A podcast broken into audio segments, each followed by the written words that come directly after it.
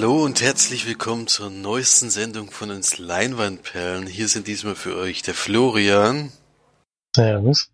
Und ich bin der Felix und wenn ich kommentiere oder moderiere, dann wissen wir schon, dass da jemand nicht dabei sein wird, nämlich die March ist in Urlaub geflogen.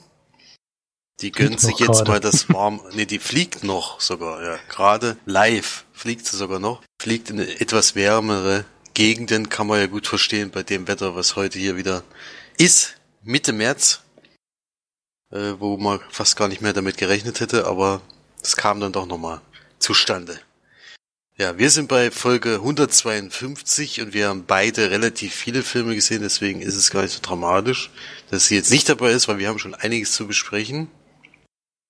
Und beginnen aber wie jede Woche mit den Filmstarts. Und da haben wir gleich als großen neuen Filmstart Peter Hase, ein Animationsfilm nach dem Kinderbuch Die Geschichte von Peter Hase von Beatrix Potter um einen mutigen Hasen und den Kampf um den Gemüsegarten von Mr. McGregor. Mit Domhnall Gleeson zum Beispiel ist er dabei. Vom Trailer her ist es wirklich, denke ich mal, sehr, sehr nur für Kinder geeignet. Also da konnte ich nichts mit anfangen. Nee, das stimmt. Ja, dann haben wir Midnight Sun, alles für dich. Ein Film, der heute nochmal besprochen wird und den ich schon besprochen habe, deswegen muss ich da gar nicht groß drauf eingehen. Als nächstes dann Pacific Rim Uprising. Das ist die Fortsetzung des Science-Fiction-Action-Spektakels von Hellboy-Regisseur Guillermo del Toro über riesige Kampfroboter, die es mit außerirdischen Kaiju aufnehmen. Kaiju aufnehmen, ja ein Film, der an mir vorbeigegangen ist. Der erste Teil und der zweite geht's eigentlich auch, weil das ist für mich Transformers mit großen Monstergegnern. Ansonsten sehe ich da keinen Unterschied irgendwie. Ja. Ich finde es auch überraschend, dass Guillermo del Toro schon wieder den nächsten Film rausbringt. Ging ja schnell. ist jetzt gerade am Kino mit Shape of Water. Ist natürlich ein etwas anderes Genre. etwas. Ja. Er tobt sich auf jeden Fall sehr aus. Das ist ja schon mal eine schöne Geschichte. Er kann irgendwie alles so ein bisschen. Ja, gut, dann haben wir Aitonia, den Film, den Florian letzte Woche oder vorletzte Woche in der Sneak hatte. Jetzt bin ich mir gar nicht mehr ganz so sicher. Mhm, war letzte Woche, glaube ich. War letzte Woche, ja. Das, den, das kann man in der Folge auf jeden Fall noch mal hören. Äh, und die Geschichte hat man bestimmt auch schon mal. Also jetzt, äh, wo der Film rausgekommen ist, hat ja eigentlich jeder schon mal gehört, wenigstens. Dann kommt die Sties in Paris, eine Familie auf Abwägen. In der Fortsetzung zu Willkommen bei den Sties von Danny Boone versucht ein hipper Pariser Architekt seine provinzielle Herkunft zu verleugnen. Ja, bei dem Trailer wusste ich auch nicht, was ich dazu sagen soll, ehrlich gesagt. Das ist nee, nichts für mich. Hat er sehr gelobt. Ich habe ihn noch nicht gesehen, aber. Ich habe den auch noch nicht gesehen, aber der Trailer zum zweiten Teil, der ist, der hat mich total abgeschreckt, muss ich ganz ehrlich sagen. Da hatte ich schon ein bisschen Angst, dass der in der Sneak kommt. Dann haben wir Alem Icin, ein türkischer Horrorfilm von Özgür Bakar um eine junge Frau, die von Albträumen über die blutigen Geheimnisse in ihrer Familie heimgesucht wird. Das klingt schon besser. Dann haben wir zwei Herren im Anzug, Familiensaga von Josef Bierbichler, die sich von 1914 bis 1984 erstreckt und eine Geschichte aus drei Generationen einer bayerischen Wirtsfamilie erzählt. Josef Bier Bierbichler spielt sogar mit die Hauptrolle mit Martina Gedeck. Habe ich auch noch gar nichts davon gehört. Äh, dann haben wir Dokumentation, Dokumentation, oh, viele Dokumentationen. Als nächstes haben wir dann was für die Steff. Detektiv Conan, der purpurrote Liebesbrief. Das ist, der ist auch wieder ein Kinostart an einem Tag anscheinend, der 27.3. 21. Anime-Spielfilm um den Detektiv Conan, der dieses Mal ein Bombenattentat auf den TV-Sender Nichiuri aufdecken muss. Ja, eine Serie, die ich früher auch gerne geguckt habe, aber ich habe noch keinen einzigen von diesen 21 Filmen gesehen. Jetzt mal Zeit. ja, das wird doch schwierig, das jetzt noch nachzuholen bei der Menge. Dann haben wir noch einen Horrorfilm, Die letzte Party deines Lebens. Horrorfilm über eine Gruppe von Schülern, deren Abschlussparty in Kroatien sich zum mörderischen Spaß entwickelt. Nicht alle werden die Party überleben.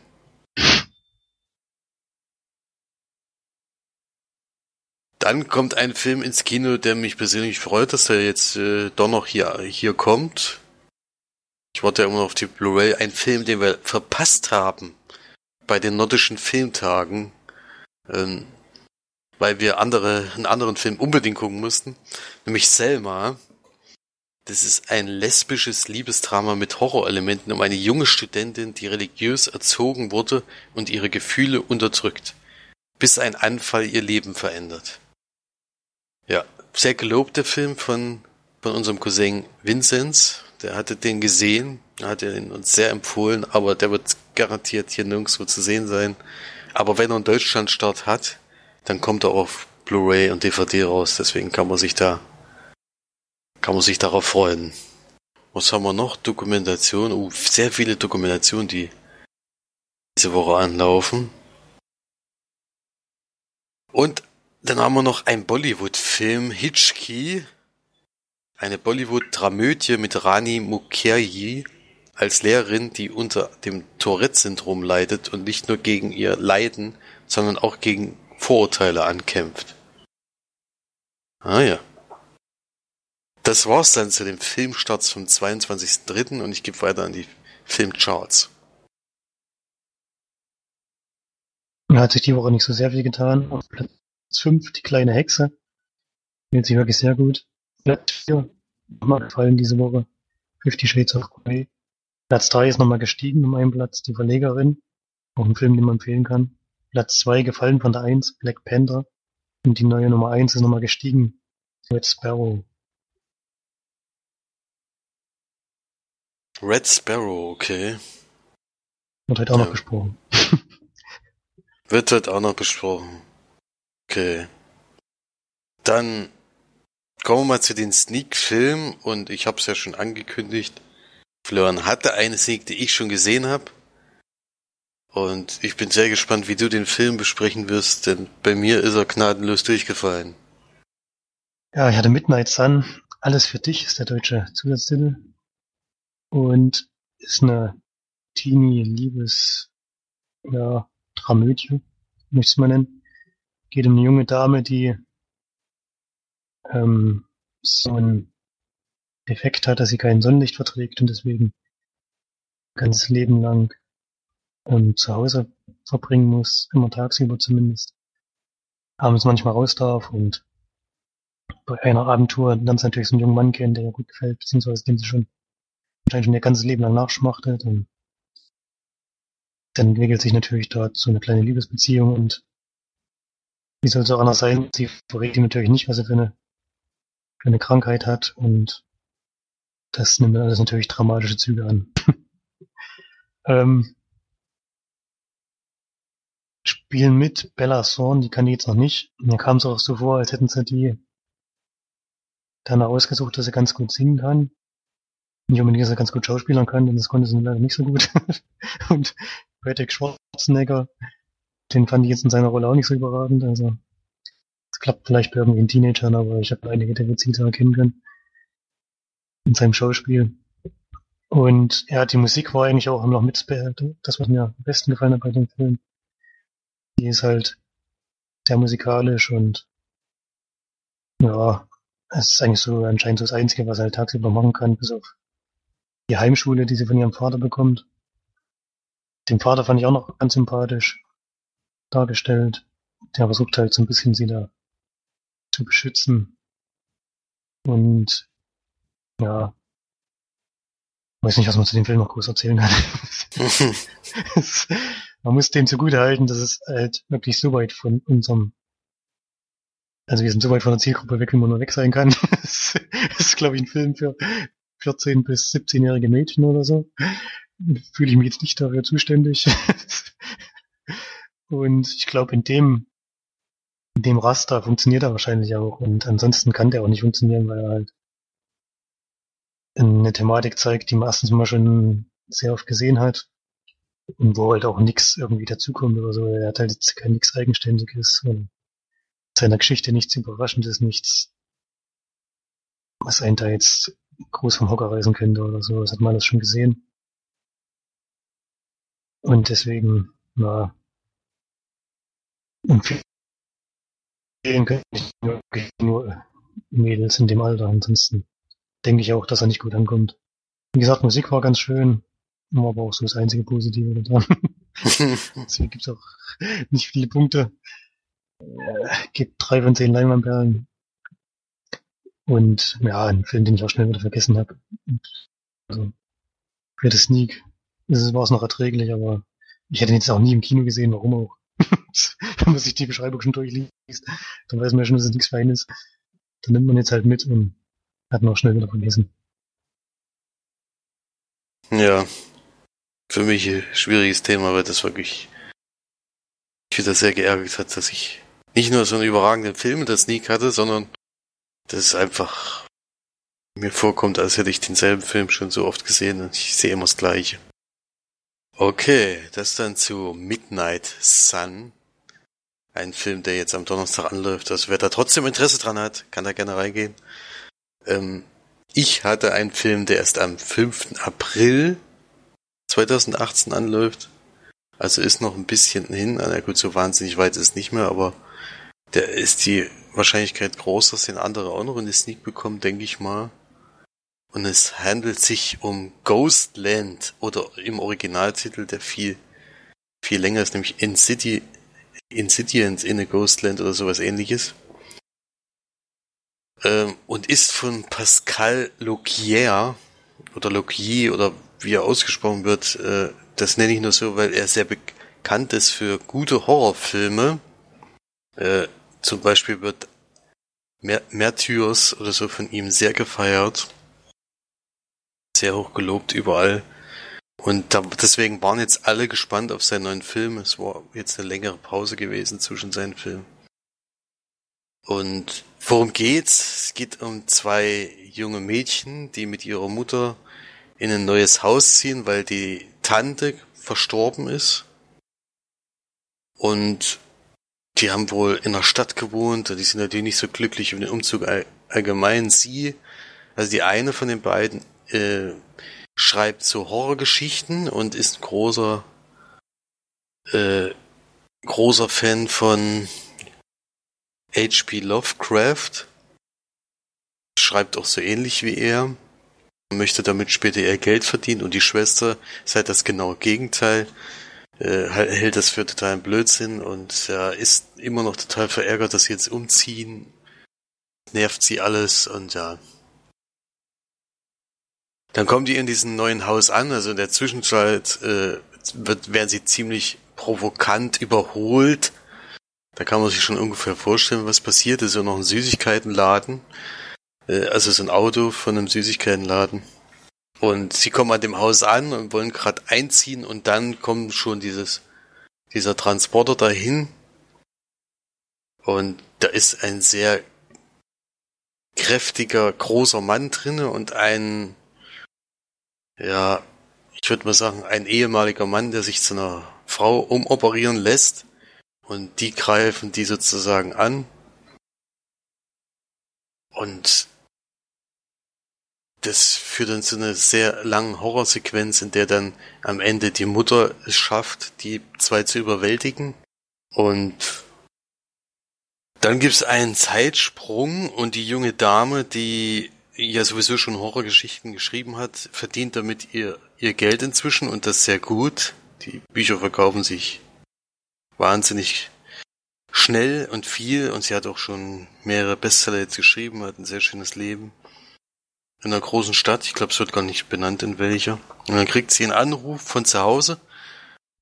Die Schwester von ihr schreit nur ins Telefon und bittet sie um Hilfe und sie entscheidet dann eben nach Hause zu fahren, denn die Mutter und die Tochter, äh, die Mutter und die Schwester sind nämlich in dem Haus wohnen geblieben.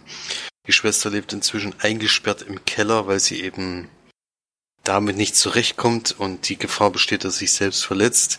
Die Mutter will aber nicht, dass sie in eine Psychiatrie geht oder sowas. Und dann ist sie eben zu Hause und dann passieren natürlich wieder ein paar komische Dinge. Ab dem Zeitpunkt würde ich dann abbrechen, weil da, es gibt nämlich, ne, nicht am Anfang des Films, aber so nach einer halben, dreiviertel Stunde, würde ich sagen, gibt's den ersten Mega-Twist, sozusagen, der alles nochmal ändert, der dann schon überraschend kommt.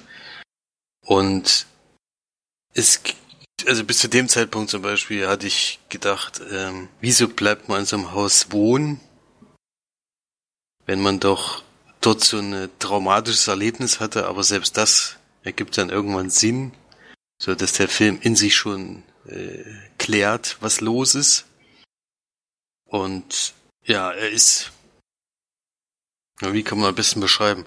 Also, ich könnte jetzt zum Beispiel sagen, wenn die Steff in der Sneak diesen Titel liest, bitte verlass den Raum. also es ist wirklich Horror der extrem heftigen Art. Also nicht, nicht auf dem brutalen Weg, sondern auf dem, auf der Psyche und auf den, ja, ob das Leid der Leute, die da eben drin sind, ist wirklich, also ist fast nicht zu ertragen sind. Äh, also ich, ich gucke ja sehr viele Horrorfilme und mir fiel es selber sehr schwer, weil es schon, schon an der Grenze ist zu dem, was man aushalten kann, finde ich. Ähm, wirklich sehr krank, muss man ganz ehrlich sagen. Ähm, ich weiß nicht, ob man solche Filme unbedingt braucht. Solche psychokranke Geschichten und all sowas. Das ist auch kein Horror, der jetzt unbedingt Spaß macht, der, wo man jetzt sagt, da fühle ich mich unterhalten. Das, was einen mehr unterhalten hat, ist die Kommentare aus dem, aus dem Sneak-Publikum. Ich hatte zwei junge Damen hinter mir. Also, die waren so, also die waren so verängstigt, also sowas habe ich im Kino überhaupt noch nicht erlebt. Die hatten, die sind aber konsequent trotzdem sitzen geblieben. Die haben die ganze Zeit nur gebettelt, dass dieser Film zu Ende ist und sowas. Ähm, Sowas habe ich auch noch nicht erlebt und die haben sich eigentlich dauernd die Augen zugehalten. Selbst das hat nicht geholfen. Die haben sich dann auch wirklich bei jeder Szene erschreckt, auch bei den offensichtlichen Szenen und alles sowas. Und ja, es ist, es ist schon schwer zu ertragen, selbst für Horrorliebhaber, sage ich jetzt mal. Ähm, das ist, äh, geht schon, da geht man schon an seine Grenzen und deswegen fällt es mir auch extrem schwer, diesen Film zu bewerten, weil natürlich das erreicht, was er wahrscheinlich erreichen will. Er will, dass du, äh, dass du gestresst wirst in dem Moment, dass du mitleidest sozusagen mit den Damen, die da drin sind, also was. Und da fällt es einem echt schwer zu sagen, das wäre jetzt gut oder schlecht oder das wäre sehenswert oder nicht. Also wenn man, wenn man sowas sehen will und auch wirklich eben nicht einen Horrorfilm haben will, wo man lachen muss oder wo irgendwas lächerliches oder schlechte Schauspieler, obwohl das in dem Fall, das sind jetzt nicht die teuersten Schauspieler aller Zeiten, aber dieses, dieser Horror da drinnen macht das eigentlich schon wieder weg, weil das ist wirklich ein sehr, sehr unangenehmes Gefühl, diesen ganzen Film über. Also das, das äh, habe ich schon lange nicht mehr gehabt, ganz ehrlich zugeben. Deswegen weiß ich nicht, ob ich diesen Film wirklich empfehlen kann. Fällt mir ein bisschen schwer. Aber für mich ist es schon, ist es schon an der Grenze gewesen. Für mich war es dann doch zu hoch an manchen Stellen. Es geht dann eben sehr um gefangen, gefangen sein und über ja, nee, ich will nicht zu viel verraten. Ich wusste absolut gar nichts von dem Film, bevor der Film losging. Deswegen, vielleicht ist es besser, wenn man wirklich ohne Wissen da reingeht. Aber ich gebe auf jeden Fall eine Warnung raus für welche, die wirklich mit Horrorfilmen nichts anfangen können. Das ist wirklich Horror, dieser Film, würde ich sagen. Also für den Zuschauer auch. Deswegen dafür auf jeden Fall eine Warnung rausgeben. Ansonsten kann man den schon mal gucken. Aber. Ist da jetzt von seiner Geschichte her irgendwie äh, ein bisschen ungewöhnlicher ist das jetzt ein klassischer Horrorfilm, der halt so Schockelemente setzt?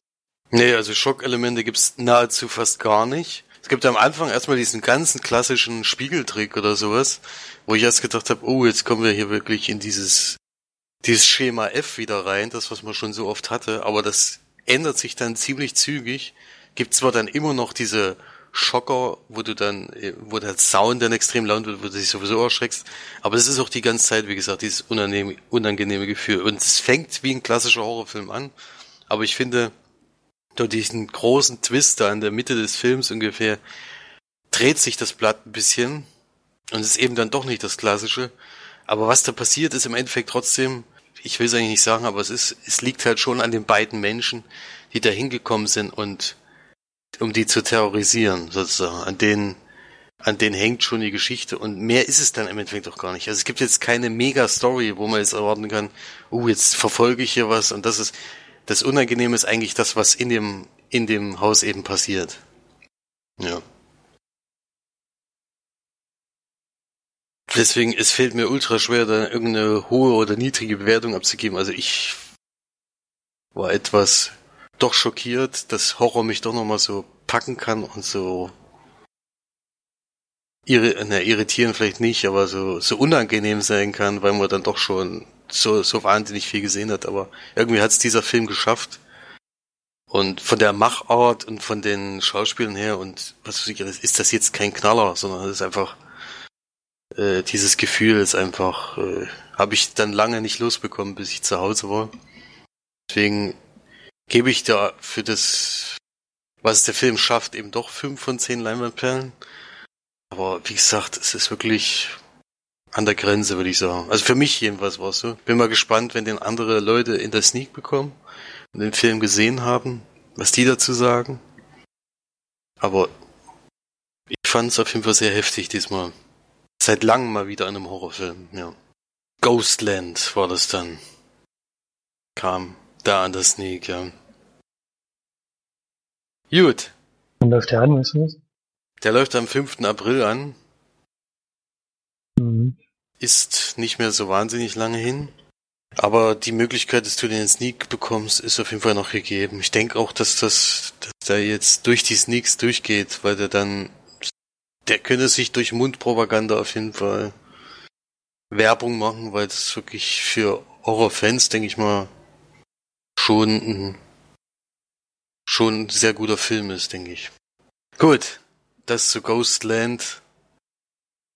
Und dann war, warst du ja nochmal im Kino und hast einen, den Film gesehen, den hast du ja dann jetzt mit auf Platz 1 der Kinocharts gehievt. Und bin mal gespannt. Also ich habe bisher Gutes und Schlechtes von diesem Film gehört. Vor allen Dingen die, die Länge ist wohl irritierend und dass es wohl schon auch nicht so ist, wie man im Trailer vermutet. Ja, ich habe Red Sparrow gesehen. Zur Länge kann man gleich mal sagen, geht 140 Minuten. Also schon ein ganz schönes Brett. Regie hat geführt Francis Lawrence, der hat noch gemacht zum Beispiel Alien Legend und dann drei von den vier äh, Tribute-Filmen.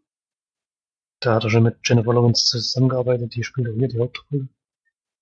Joel Edgerton ist noch dabei und Matthias Schönertz. Das Lustige ist erstmal, dass das ja in Russland spielt und ein russischer Agenten-Thriller sozusagen ist. Spielt allerdings kein einziger Russe mit. Wie ich dann Abspann auch gesehen hatte, hat, wurde der auch nicht in Russland gedreht, sondern ich glaube Bulgarien oder sowas. Oder Ungarn, bin mir jetzt mir ganz sicher. Und wenn man die Geschichte des Films sieht, dann weiß man auch warum. Also Russland wird jetzt nicht, nicht im besten Licht dargestellt, sagen wir mal so. geht darum, Jennifer Lawrence ist eine Russin eben, die als prima Ballerina sozusagen arbeitet, sich da aber schwer verletzt und ihre Karriere sozusagen beenden muss. Und es gibt dann so einen Zwischenfall, bei dem sie ja sozusagen sich strafbar macht und dadurch von ihrem Onkel, der im Geheimdienst arbeitet, eine zweite Chance bekommt und in diesen Geheimdienst einsteigen soll. Und zwar soll sie, weil sie halt sehr hübsch ist und ja, halt, ja, halt eine sehr angenehme äußere Erscheinung ist, sollte halt so als, als Callgirl sozusagen versuchen, wichtige Personen für sich zu gewinnen, ihr Vertrauen zu gewinnen und dann auch wichtige äh, geheimdienstliche Sachen aus denen herausbekommen.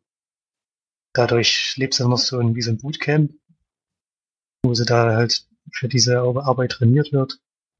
Und dann ist es im Endeffekt so eine klassische Thriller-Geschichte, Agenten-Thriller-Geschichte, in der es darum geht, wer ist auf welcher Seite. Amerika kommt mit ins Spiel. Ähm, geht um so einen Maulwurf auf der russischen Seite, der sich mit den amerikanischen Agenten zusammengetan hat. Und sie soll herausfinden, wer dieser Maulwurf ist. Und dadurch so ein bisschen mit diesen Amerikanern anbandeln. Das ist so die Grundgeschichte. Und dann weiß man halt nicht, wer ist noch auf welcher Seite und wer wurde von wem gekauft und halt so dieses klassische, was man auch kennt, was dann halt so da dahinter steckt. Doch mein erster Kritikpunkt am Film, ich finde ihn sehr, sehr klassisch, ist jetzt von der äh, von der Erzählweise, wie sie zur Agentin wird und auch was sie als Agentin dann macht und wie sie versucht, Sachen herauszubekommen, das ist so das Herausstechendste an dem Film, denn es ist schon ungewöhnlich. Es ist auch ungewöhnlich, wie es gezeigt wird. Also kam, glaube ich, auch schon öfter raus in Kritiken, dass hier doch sehr, sehr viel nackte Haut gezeigt wird. Das stimmt auch. Man sieht wirklich überraschend viel. Ähm und dieses Bootcamp, in dem sie ist, da ja, ist halt wirklich ziemlich extrem dargestellt. Geht es dann halt wirklich darum, bis an die äußerste Grenze seiner also sozusagen seinen Körper preiszugeben, das, was man rausbekommen will, egal was der andere von einem will, dann schon teilweise ziemlich heftig. Seinen Körper zu verkaufen sozusagen, um an Informationen zu kommen. So diese Weise habe ich so in der Art noch nicht gesehen, in der es da gezeigt wird. Das fand ich spannend und interessant gemacht. Der Grund, die Grundgeschichte dann im weiteren Verlauf ist aber klassisch und gibt jetzt auch nicht den ganz großen Twist, den ich in dem Film erwartet hätte, sondern die Auflösung ist erstens mal ziemlich abrupt und zweitens ging es mir zu einfach. Und das, wie es dann aufgelöst wurde, war jetzt auch nicht so mega überraschend.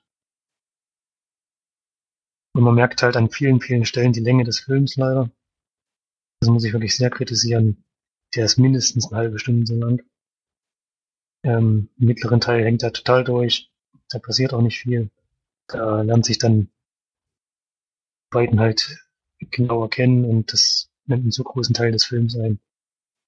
Es einfach nicht gebraucht. Und dadurch zieht sich es wirklich sehr an die Länge. Was ich schade fand, weil ich hatte doch ein bisschen größere Erwartungen daran.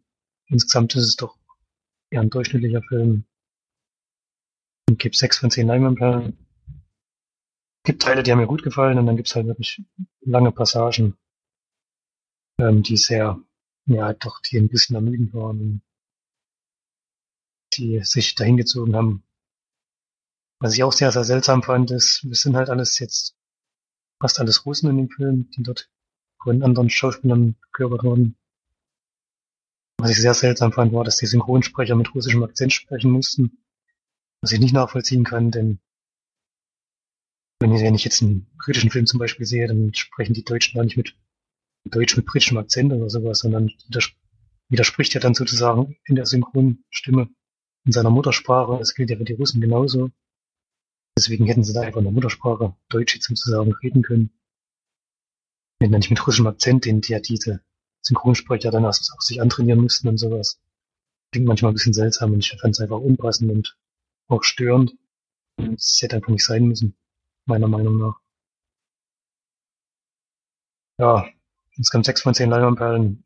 Man kann sich anschauen, aber nicht, man braucht nicht so im Kino sehen. Kann man auf Streaming warten oder Blu-ray. Und ich hatte wirklich große Erwartungen dran, bin ein bisschen enttäuscht. Also ich hätte jetzt keine großen Erwartungen dran gehabt, aber ja, also Agenten, Agenten-Thriller mag ich eigentlich schon, aber dann doch ein bisschen, ja, aber jetzt halt auch, es ist halt kein Actionfilm, äh, ja, kein Agentenfilm, der auf Action setzt oder so. Die ist wirklich nur sehr, sehr selten und sehr, halt mehr so ein, ja, er gehört wohin und er hat sich jetzt gerade bei welcher Seite entschieden und sowas.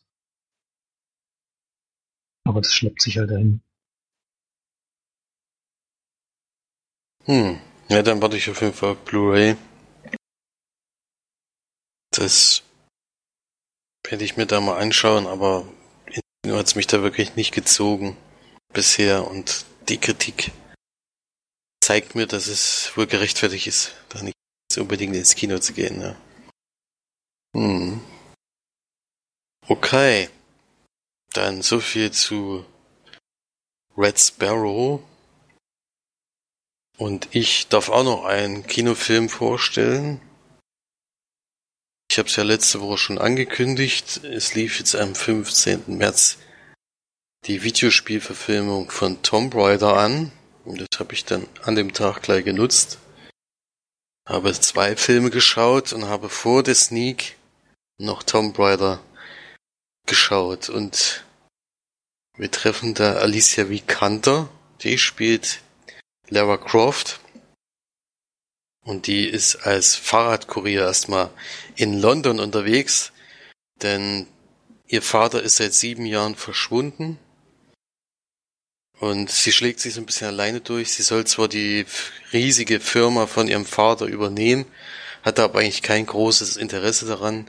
Und mit der Unterschrift bestätigt sie sozusagen, dass, dass äh, ihr Vater tot ist. Und sie ist der Meinung oder sie hofft halt immer noch, dass ihr Vater lebt. Und es kommt dazu, dass sie dann bei so einem, äh, damit beginnt dieser Film mit der ersten Action-Szene, das ist so ein Fahrradrennen, was erstmal völlig untypisch ist für Lara Croft und sowas, aber das war eigentlich nur, um den Charakter mal so ein bisschen einzuführen. Und da wird sie eben von der Polizei aufgegriffen und wird da rausgeholt von der ehemaligen Frau, also die arbeitet auf jeden Fall in dieser Firma mit und ist wohl eine Beraterin für den Vater gewesen oder eben jetzt auch für sie und sie spricht sie nochmal an und erklärte das, wie das ist mit der Firma, wenn das jetzt so weitergeht, wird die an den Höchstbietenden versteigert und dann ist ihr ganzes Vermögen und auch ihr Haus eben weg. Und da entscheidet sich eben dann doch mal hinzugehen. Und bei dieser Übergabe äh, gibt es von dem, der den Nachlass verwaltet, so eine Art Rätsel, also so eine Box, so eine Rätselbox. Und in der findet sie einen Hinweis von ihrem Vater, wo er jetzt ist und was er eigentlich macht, denn bis zu diesem Zeitpunkt weiß Lara gar nicht, dass ihr Vater nebenbei auch noch so eine Art Schatzsuche ist. Ja. Und dann reist sie da hinterher und wenn man das Spiel kennt, es geht um die Insel Yamatai, die vor Japan liegt, eine von einer ganz kleinen Insel, äh, die eigentlich nicht gefunden wird, die unbewohnt ist und auf die es auch ganz schwer ist, drauf zu kommen, weil da eben sehr stürmisch ist um die Ecke rum, also um die Insel drumherum und weil vor allen Dingen eigentlich alles mit Stein blockiert wird und wenn man auf der Insel ist, kommt man auch ganz schwer wieder runter.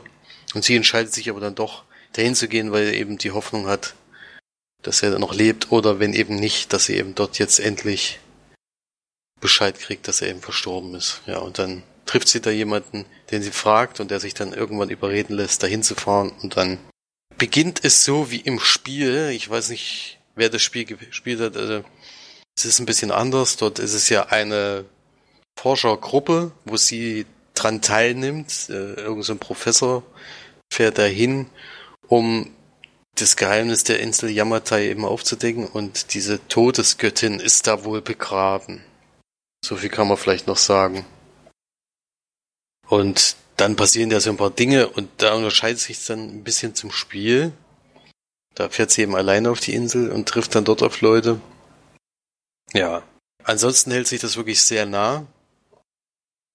Das hat mir sehr gut gefallen. Es ist ja wirklich die Origin-Geschichte, wie ist Lara Croft zu einer Grabräuberin geworden, zu einem Tomb Raider. Das ist ja eigentlich die Geschichte des Spiels und das ist auch das Film, der von dem Film, weil sie ist da völlig, also sie weiß noch gar nichts davon und sie entwickelt sich dann eben im Laufe des Films zu dieser anderen Lara, die eben, die so ein bisschen ihre Bestimmung findet oder eben was, wo sie eben großes Talent dafür hat, eben Rätsel zu lösen und Schätze zu finden.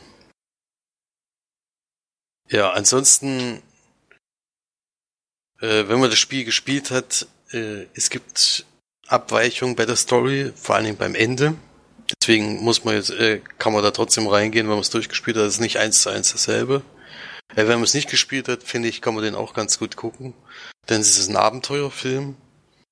Äh, der macht nicht wahnsinnig viel falsch. Er ist vielleicht für ein bisschen jüngeres Publikum angelegt. Äh, die finden ihn wahrscheinlich noch besser als ich jetzt. Aber ich hatte trotzdem meinen Spaß, bin allerdings auch voreingenommen, weil ich äh, wirklich das einer meiner Lieblingsspiele ist, die ich auch immer mal wieder spiele. Jetzt zum Beispiel auch gerade wieder, nachdem ich den Film gesehen habe. Ähm, deswegen gibt's da sicherlich einen Punkt oder zwei Punkte mehr, als er vielleicht äh, verdient hätte, weil der hat schon seine Macken auch. Man merkt eben dieses, dass es auf einem Videospiel basiert. Gibt halt so mehrere Actionsequenzen, wo dann eben so ein paar Punkte abgehakt werden, die eben im Spiel wichtig waren und das äh, ist, wie gesagt, positiv, aber wenn man das Spiel nicht kennt, dann denkt man da vielleicht, ja, was soll der Blödsinn jetzt eigentlich? Äh, und ja, die CGI-Effekte werden sehr kritisiert, die wurden aber sehr spärlich eingesetzt. Also ich glaube, ich, ich würde jetzt nicht drauf wetten, aber es sind, sind vielleicht zwei oder drei, wo wirklich CGI eingesetzt wird, damit, damit man nicht sieht, äh, damit man eben sieht, was passiert. Ansonsten versuchen die das wirklich an echten Orten alles zu drehen und auch, auch diese Rätsel am Ende, also es wird ja dann sehr, sehr übernatürlich in dem Spiel und hier haben sie es ein bisschen anders gelöst eben. Genau, mehr möchte ich eigentlich gar nicht sagen, nicht, dass ich zu viel verrate. Ich habe jetzt mehrere Kritiken gesehen dazu. Äh, der Film wird gemischt besprochen, also wir haben da wirklich von ganz niedrig bis ganz hoch.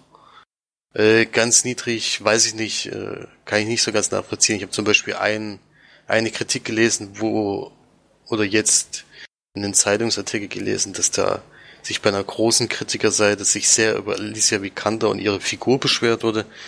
Also ich habe keine Ahnung, wie man auf, äh, wie man das als Kritikpunkt sehen kann, dass ein Körper einer Frau nicht eins zu eins zu dem Spielcharakter passt. Ähm, das finde ich völlig unnötig und davon hängt dieser Film auch absolut nicht ab. Ich finde es nämlich eine äußerst gute Wahl, die Schauspielerin, weil sie sieht ja nicht nur unglaublich ähnlich, sondern sie spielt das auch sehr, sehr gut. Also die ragt da auf jeden Fall heraus. Man weiß ja, dass sie eine gute Schauspielerin ist.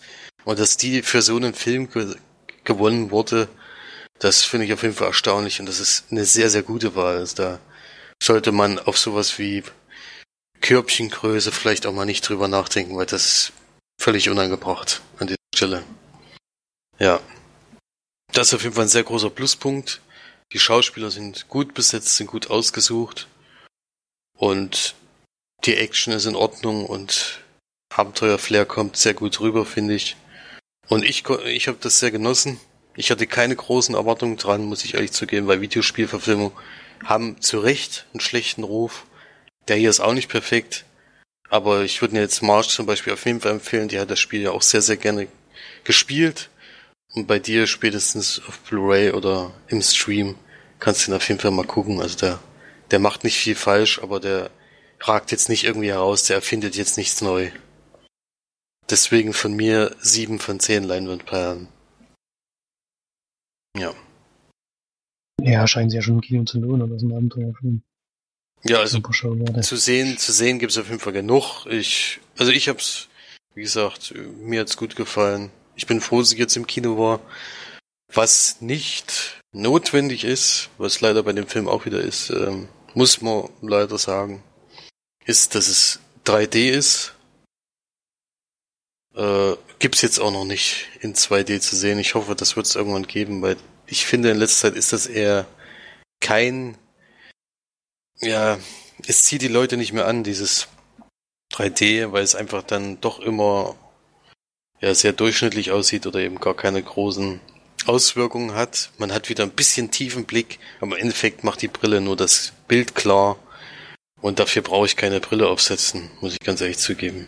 Um da ein bisschen in die Tiefe zu gucken. Das, das brauche ich da nicht. Deswegen warten vielleicht, bis es in 2D gibt oder Es ist kein Totalausfall in 3D, aber ich habe keine großen Effekte gesehen, die das jetzt genutzt haben. Ja. Genau. Und ich hoffe, er wird ganz gut angenommen, denn ich kann mir da eine Fortsetzung auf jeden Fall, könnte mir da eine Fortsetzung auf jeden Fall vorstellen. Würde ich gerne noch was, noch mehr sehen mit Alicia Vikander als Lara Croft. Hätte ich nichts dagegen. Genau. Gut, das dann zu Tomb Raider 2018. Welche Filme ich nicht empfehlen kann, ist die alten Filme. Also die, den einen fand ich früher gut, jetzt finde ich ihn nicht mehr gut. Und der zweite war allgemein schon immer schlecht. ich finde auch, damals wurde Angelina Jolie immer sehr gelobt, dass sie so gut passt auf die Rolle. Ich finde, äh, Alicia Vikander ist die deutlich bessere Wahl. Okay, dann äh, waren wir nicht nochmal im Kino, sondern haben noch ein paar Filme zu Hause gesehen und ich bin jetzt mal gespannt, ob wir beide denselben Film vielleicht gesehen haben. Tausendprozentig, wenn du jetzt schon so ansprichst. ich habe nämlich einen Film geschaut, der jetzt gerade auf Netflix äh, rausgekommen ist und, und wir hatten noch am Wochen wir hatten noch am Wochenende drüber gesprochen, wann wir den sehen werden.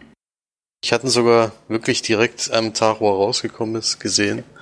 Aber da ich jetzt zuletzt gesprochen habe, kannst du ja vielleicht mal die Geschichte zusammenfassen, dann können wir den gleich mal abhaken hier. Annihilation haben wir sicherlich beide gesehen, oder Auslöschung auf Deutsch. Ein Film von Alex Garland. Der hat als Regisseur noch gemacht Ex Machina.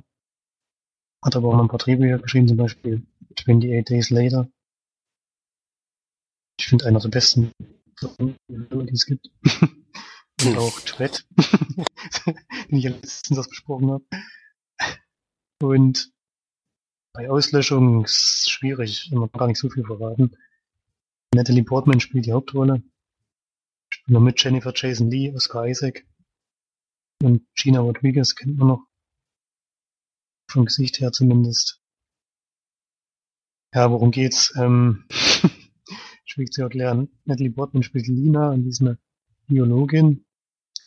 Und ihr Mann ist äh, Soldat und ist, ich glaube, für ein Jahr, haben sie gesagt, ist er verschwunden gewesen, taucht dann plötzlich wieder auf und verhält sich total merkwürdig, ist total wortkarg und hat anscheinend Gedächtnislücken. Und auf einmal bekommt er auch einen Anfall und muss ins Krankenhaus. Und sie fährt natürlich mit und auf dem Weg ins Krankenhaus werden sie von so einer Spezialeinheit abgepasst und in ein, ja, was ist denn das, ein riesengroßes Labor, denke ich mal, gebracht, in dem seltsame Dinge untersucht werden, die sich auf der Erde abspielen oder auf einem bestimmten Teil der Erde abspielen.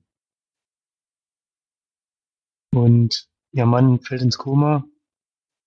Und sie möchte natürlich rausfinden erstmal, was ist überhaupt los, ähm, wo war ihr Mann, was ist dort passiert?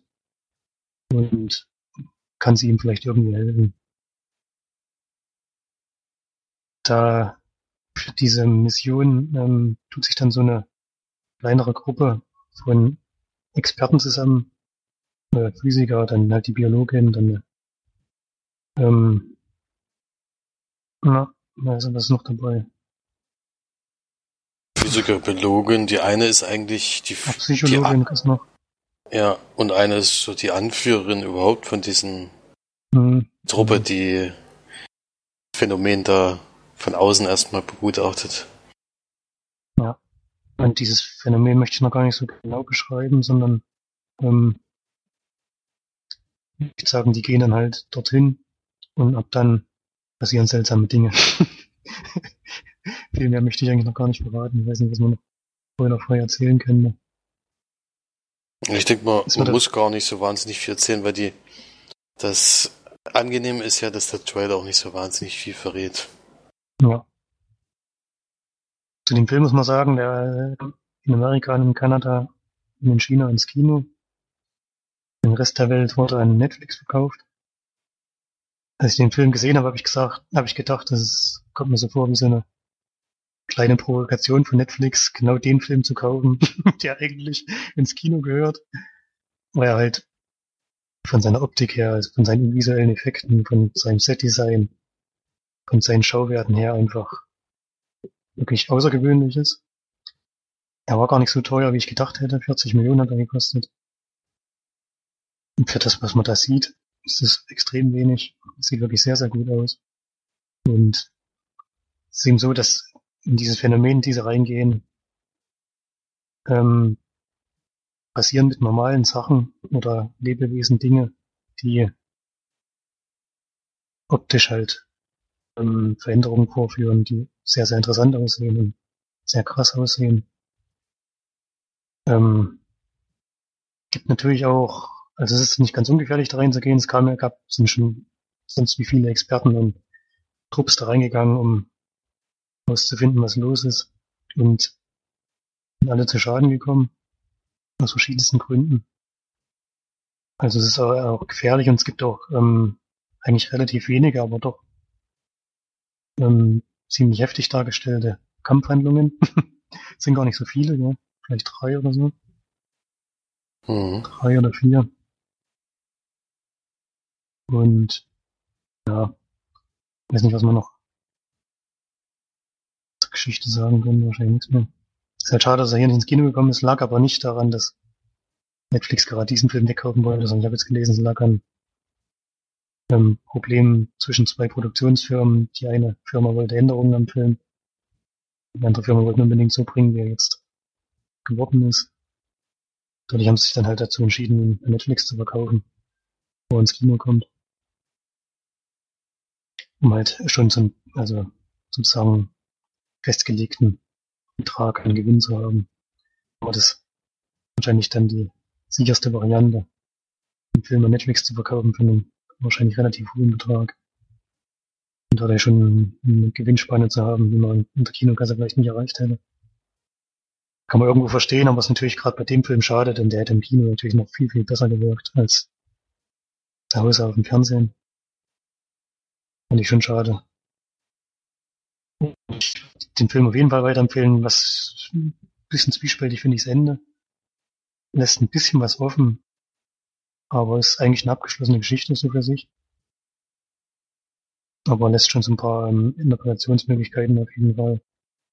Und ja, es wird ja am Anfang schon so ein bisschen geteasert.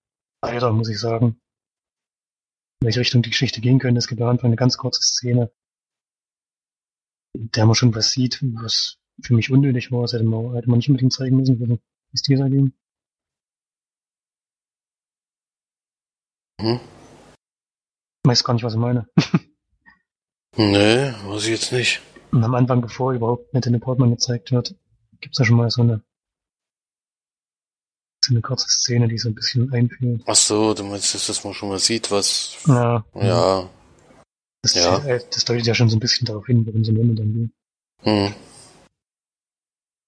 Aber es ist auf jeden Fall ein sehr ungewöhnlicher Film. Auch von der Thematik her sehr interessant gemacht und fand ihn auch spannend. Mag auch Natalie Portman. Freue mich immer, wenn die in einem Film wieder mitspielt. Sie macht gar nicht mehr so viel Zeit. Und ich gebe 8 von 10 Leinwandperlen. Ja, du dran. Ja, ich kann mich da einen Großteil eigentlich nur anschließen. Ich bin auch sehr überrascht über die Entscheidung, dass der nicht ins Kino kommt, auch wenn das jetzt natürlich Sinn ergibt mit diesen Produktionsgeschichte. Ich finde es auch mal schade, wenn dann Leute tatsächlich in Filme eingreifen wollen und ihn nicht so lassen, wie er ist, weil wir wollen ja den Film sehen, den der Regisseur macht und nicht den Film, der dem, der vielleicht dem Studio besser gefällt oder sowas. Das ja, aber ich, ich fürchte, das ist bei bei ja, 80 Prozent der Filme oder so, so, dass die Produktionsfirma eigentlich bestimmt wieder filmen. Ja. ja, das stimmt leider und deswegen finde ich es gut, dass es eben hier mal nicht so ist. Ähm, das halte ich nämlich für sehr schwierig. Und ne, von den Szenen her fand ich auch äh, irgendwie außergewöhnlich. Ich meine, es ist natürlich auch einfach zu gucken jetzt. Also ich denke auch, dass den viel mehr Leute sehen werden, weil er eben kostenlos sozusagen, also für die, die Netflix abonniert haben. Ja, er hat natürlich, sehen zu er natürlich jetzt durch, der, der durch diese Geschichte auch einen ziemlichen Hype bekommen. Ich glaube, das sind viele jetzt schon gesehen haben. Ja. Ich habe schon in einigen Podcasts besprochen gehört und ich habe jetzt auch gesehen, Kino war es dann auch schon in der neuesten Sendung auf jeden Fall dabei. Ich habe so das Gefühl, dass der jetzt wirklich ziemlich durch die Decke geht von seinen Zuschauerzahlen. So wäre er natürlich, nicht, natürlich im Kino nicht so weit gewesen. Was ich mir halt immer vorstellen könnte, was, wenn Netflix den kauft, ob es dann nicht sinnvoll ist, den vielleicht wenigstens so einen Monat vorher schon mal im Kino zu bringen und dann zu sagen, hier, wenn ihr den nicht im Kino sehen wollt, dann in einem Monat ist der dann auch auf Netflix zur Verfügung. Ob das nicht mehr Sinn macht, kann ich aber auch nicht beurteilen, ob das, ob das Frage, sich lohnen wird. Ist halt die Frage, ob die Kinos das dann noch kaufen würden, wenn sie, wenn sie wissen, ein Monat so bei Netflix, also das ist schwer zu sagen. Ja, also ich ich habe mir auf jeden Fall gerne geguckt. Ich finde auch äh, mehrere Szenen sehr außergewöhnlich. Ich finde auch die Geschichte sehr außergewöhnlich. Ähm, was da passiert.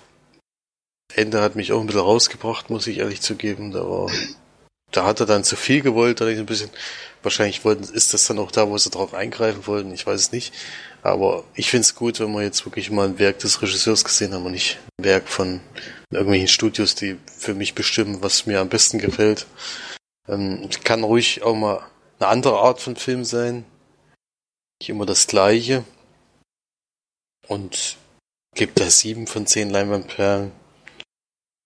Die Schauspieler fand ich auch sehr gut ausgesucht in dem Fall und ich fand es eigentlich durchgehend interessant. Ja, es ist auch so, ich fand auch, es gibt zwar nur diese wenigen wirklich äh, dramatischen Szenen, aber es, man hat ja irgendwie so die ganze Zeit ungute, ungute Gefühle im Magen, man weiß nicht so richtig, was los ist. Und weiß nicht, aus welcher Ecke kommt jetzt vielleicht mal wieder eine Gefahr. Und, es gibt ja doch häufiger diese Gedankenlücken, die einen sehr irritieren, auch als Zuschauer. Ja. Das, das wird da auch noch sehr gut eingespielt. Also er lässt einen wirklich sehr am Dunkeln die ganze Zeit und gibt jetzt auch nicht so eine Mega-Auflösung, wo man jetzt sagt, ah ja, alles klar, sondern bleibt einfach die ganze Zeit so und es ist einfach sehenswert, ich finde ich diesen Film. Ich mag ja die, äh, mag ja Ex Machina auch sehr. Und der kann gerne noch ein paar mehr Filme machen. Und ich hätte ihn aber auch lieber im Kino gesehen, muss ich ganz ehrlich zugeben. Ich weiß aber gar nicht, ob ich da jetzt direkt reingegangen wäre. Jetzt wird er halt sehr gelobt und ja, ich finde es gut, dass er eben jetzt in einer breiten Masse eben dann doch zugänglich ist und wahrscheinlich durch diesen durch diesen Effekt, dass er eben jetzt direkt bei Netflix ist, eben deutlich mehr Leute anspricht, als wenn er jetzt vielleicht ins Kino gekommen wäre. Ja. Genau. Das dann zu Auslöschung. Ich habe nämlich erst ganz schön suchen, das hat mich total irritiert. Ich, der Film erscheint am Montag bei Netflix und der wird mir absolut nirgendwo angezeigt. Ich musste tatsächlich in der Suche eingeben, um zu finden. Bei mir wurde gleich direkt. das war völlig irritierend. Ich dachte, dass der kam vielleicht doch nicht an dem Tag. Weil sonst wird mir immer die Filme aber direkt auf der Startseite angezeigt und kam nichts. Und auch in der Suche, erst wo ich dann wirklich in der Suche Auslöschung eingegeben habe, kam tatsächlich der Film. Also, das hat mich total irritiert. Ja. Naja, okay. Das dann zu diesem Film. Was haben wir noch zu Hause geschaut? Ich kann hier zwei Filme kurz zusammenfassen, weil die schon mehrfach besprochen wurden. Von Florian und von March. Einmal die neue Buchverfilmung von Agatha Christie, Mord im Orient Express, wurde uns zur Verfügung gestellt von 20th Century Fox. Da sind wir auf jeden Fall sehr dankbar dafür. Vor allem so ein, ja, ich würde den schon als Blockbuster sehen, weil er dann doch in Deutschland sehr gut gelaufen ist. Besucherzahlenmäßig und Allgemein denke ich mal, hat sich der Film gelohnt. Und zur Handlung möchte ich gar nicht viel sagen.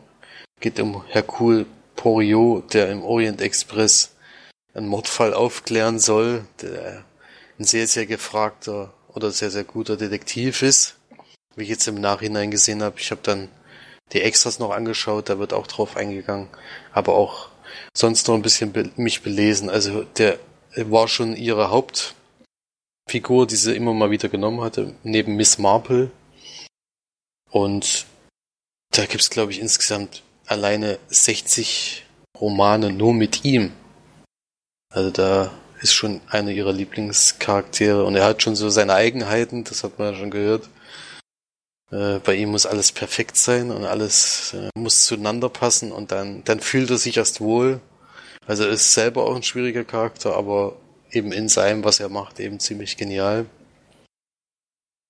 Die Geschichte hatte ich jetzt noch nicht gelesen und auch noch nicht verfilmt gesehen. Es sind ja einige Verfilmungen davon unterwegs. Also die bekannteste von 1974 gibt aber unter anderem auch eine von 2010 als Fernsehfilm und auch da wurde bestimmt schon fünfmal oder sowas insgesamt verfilmt.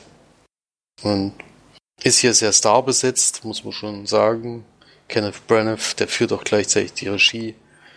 Aber dann ist halt Johnny Depp dabei und Judy Dench, Willem Dafoe, Penelope Cruz, Daisy Ridley, den man jetzt nur sehr kennt aus der neuen Star Wars Reihe, wo ich etwas irritiert war am Anfang, weil ich, weil die da sehr anders aussieht, auf jeden Fall.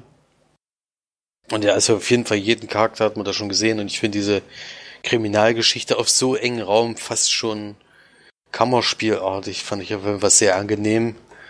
Ähm, die Auflösung des Films, weiß ich nicht, die hat mich jetzt nicht so vom Hocker gerissen. Ich habe die ganze Zeit auf so einen Mega-Twist gewartet. Was es jetzt am Ende im Endeffekt war, hat mich jetzt äh, nicht so wahnsinnig überrascht, aber fand ich auf jeden Fall, konnte man auf jeden Fall gut gucken. Und ich gebe da sechs von zehn Leinwandperlen. Und zu den Extras kann ich noch sagen, dass die mir sehr gut gefallen haben. Es gibt einen Unterpunkt, wo eben auf das Leben von Agatha Christie eingegangen wird, wo man auch tatsächlich Originalaufnahmen von ihr hört, also Tonaufnahmen, wo sie richtig auch über den Charakter spricht und, und solche Sachen, das finde ich natürlich immer sehr interessant. Ähm, und es kommt auch ihr Enkel und ihr Urenkel zu Wort. Ähm, der Enkel natürlich, der sie hier dann auch wirklich lange Zeit noch erlebt hat und das äh, finde ich immer schön, wenn die Leute sich solche Mühe geben, da eben wirklich, wirklich nochmal auf das Leben so ein bisschen einzugehen. Ist ja wirklich so eine sehr, sehr bekannte Autorin, wo sie auch lange gesagt haben, dass die gar nicht so gut angesehen war und erst im Nachhinein dann so richtig, so richtig bekannt geworden ist, aber ihre Bücher haben sich allgemein schon immer so gut verkauft. Ja. Ja, fand ich sehr interessant. Dann gibt's noch noch zwei andere Unterpunkte. Einmal geht es natürlich um den Film selber und das andere war, ähm, wo dann auch mehrere, also die, die an dem Film gearbeitet haben, aber eben auch solche Professoren zu Wort kommen, was sie überhaupt von dem Buch an sich halten, was sie von diesem Charakter halten und was weiß ich alles. Also da gibt's gibt's sehr schöne Sachen. Einspruch zum Beispiel von einem, der im Endeffekt das Drehbuch dann geschrieben hat, war, fand ich auch sehr witzig dass ich gerne hypnotisieren lassen würde und alle Enden vergessen möchte von allen Agatha Christie Büchern, damit er sie nochmal alle lesen kann. Ja. Fand ich sehr nett. Ähm, und ja, ich bin auf jeden Fall interessiert, auch ein Buch von ihr zu lesen. Jetzt nicht das, dasselbe vielleicht, aber mal ein anderes. Ich glaube, du hast ja mehrere Agatha Christie Bücher gelesen. Der Vorteil ist ja, dass die nicht solche Brecher sind, sozusagen, sondern sind schon so kürzere Geschichten, würde ich jetzt mal behaupten. Das stimmt, ja, die sind immer so 150 Seiten oder so. Das ist vielleicht mal Das ist, das finde ich auch eine angenehme Länge, um eben mal so mal an einem Abend oder zwei Abenden was zu lesen. Finde ich immer angenehmer, als immer so direkt so einen Brecher zu haben, wo du echt, ja, ein paar Wochen oder Monate dran liest. Ja. Auf jeden Fall schöne Sache. Finde ich gut gemacht und ich wäre auch interessiert an der Fortsetzung, falls die gibt. Es gibt ja so eine Art Cliffhanger vielleicht. Kann man fast sagen. Ja. Okay, das dann zu Mord im Orient Express in Kurzform. In Kurzform kommt dann auch Happy Death Day, weil er letzte Woche erst besprochen wurde. Sehr witzig, dass der tatsächlich diese Woche gerade als Ü-Blu-ray bei mir ankommt. Nachdem March den letzte Woche gesehen hat, du ja schon weit früher in der Sneak. Und deswegen brauche ich auch gar nichts zur Geschichte sagen. Wir haben täglich, täglich grüßt das Murmeltier in Horror, obwohl Horror würde ich gar nicht sagen, in, in der Variante eben, in dem der Charakter jedes Mal am Ende umgebracht wird von einer bestimmten Person und ja, dann wiederholt sich das jeden Tag und es gilt natürlich herauszufinden, wer ist das und warum macht die Person das.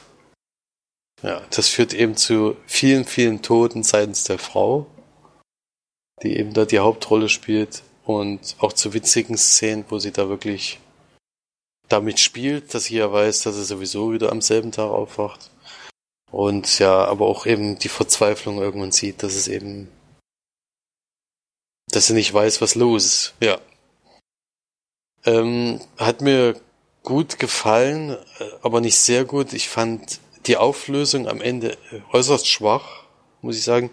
Und es gibt eigentlich auch keine Begründung jetzt, warum sich der Tag wiederholt. Also, das hätte jetzt auch ein Tag sein können und sie hätte dann am Ende rausgefunden, wer es ist.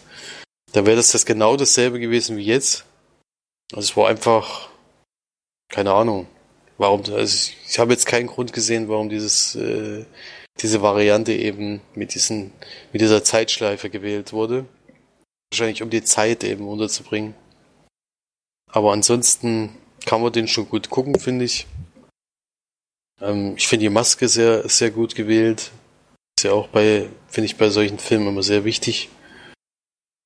Und gibt da fünf von zehn Leinwandperlen.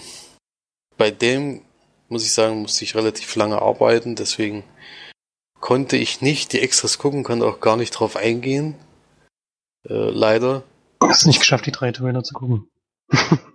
Naja, ich weiß nicht, ob nur, ich hab, konnte gar nicht in Extras reingucken, weil es dann doch schon relativ spät war. Ich kann gar nicht sagen, ob es vielleicht, ob es vielleicht mehrere Extras gab oder weniger. Ich, ich kann es leider nicht sagen. Ich kann höchstens mal nachschauen, ob es irgendwo steht. Ähm, von Christopher Langton übrigens. Landon. Der hat jetzt noch nicht so die Oberknaller gemacht, aber unter anderem hat er eben die Paranormal Activity Reihe gemacht, wo er ja ab, ab Teil 2, die jetzt nicht alles überragend sind, die man aber, finde ich, immer gut gucken kann. Und Torbia hat er auch gemacht, okay. Das also er hat schon, er ist schon in dem Genre so ein bisschen zu Hause. Das, das merkt man auch dem Film an. Hauptdarstellerin hat ja sehr kritisiert. Ich finde sie jetzt auch nicht so, so überragend, muss ich sagen. Ich weiß nicht, wie du das damals empfunden hattest. Du hast auf jeden ja, Fall eine höhere Wertung gegeben. Deine Be Bewertung war aber, glaube ich, ein bisschen höher als unsere jetzt. Ich fand ich vielleicht durchschnittlich. Also viel mehr habe ich nicht gegeben. Hm. Aber kann man auf jeden Fall mal gucken, finde ich.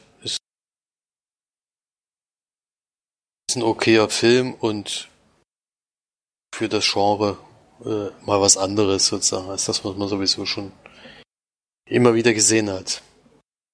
Ja. Gut, dann das zu Happy Death Day. Und du hast ja auf jeden Fall auch noch einen Film zu Hause gesehen. Würde ich mal behaupten. Na, ich habe nur ähm, Guardians of the Galaxy nochmal geschaut. Ach so. Haben wir besprochen. Haben wir besprochen, ja. Ich weiß nicht, ob wir nochmal besprechen müssen. Das ist halt ein Marvel ein bisschen ungewöhnlicher. Sehr, ja, auf jeden Fall lustiger als die anderen Marvels, die ich so gesehen habe. Für mich zumindest. Ein bisschen ungewöhnliche Charaktere. Auf jeden Fall eine kleine Empfehlung. Ist jetzt auch bei Netflix, also kann man sich da anschauen. Macht schon hm. Spaß. Hm. Ich habe gerade eben nochmal nachgeguckt, also es gibt ein paar Extras. Ich kann allerdings nicht sagen, wie ausführlich die sind, aber es ist jetzt keine Blu-ray, wo nur der Trailer drauf ist. das, das ja kann man schon mal sagen. Das ist schon mal ein Vorteil. Ja, dann kommen wir, kommen wir noch kurz zu meiner zweiten Ü-Blu-ray, die ich jetzt gesehen habe. Diese Woche. Hm. Ein Film, der am 2. November 2017 im Kino angelaufen ist, allerdings einen sehr kleinen Start hatte. Ähm, allerdings sehr hoch gelobt wird. Nicht nur von den Leuten, also von der Kinosendung, die ich sowieso jede Woche gucke, sondern auch bei den Festspielen in Cannes. Jetzt keine Auszeichnung gekriegt hat, aber eben dort als grandios und äh, elektrisierend und was sich alles besprochen wird. Nämlich Good Time wo ich erstmal lange Zeit äh, nicht wusste, welcher Film es ist, dadurch, dass ich den ja ähnlich starte wie bei einer Überraschungspremiere. Und der, der Hauptcharakter erstmal am Anfang gar nicht gesehen, äh, gesehen wird. Wusste erstmal gar nicht, worum es geht. Und bei den ganzen Filmfirmen, die ich da eingeblendet bekommen habe, also, da habe ich noch nie gehört. War erstmal sehr irritiert.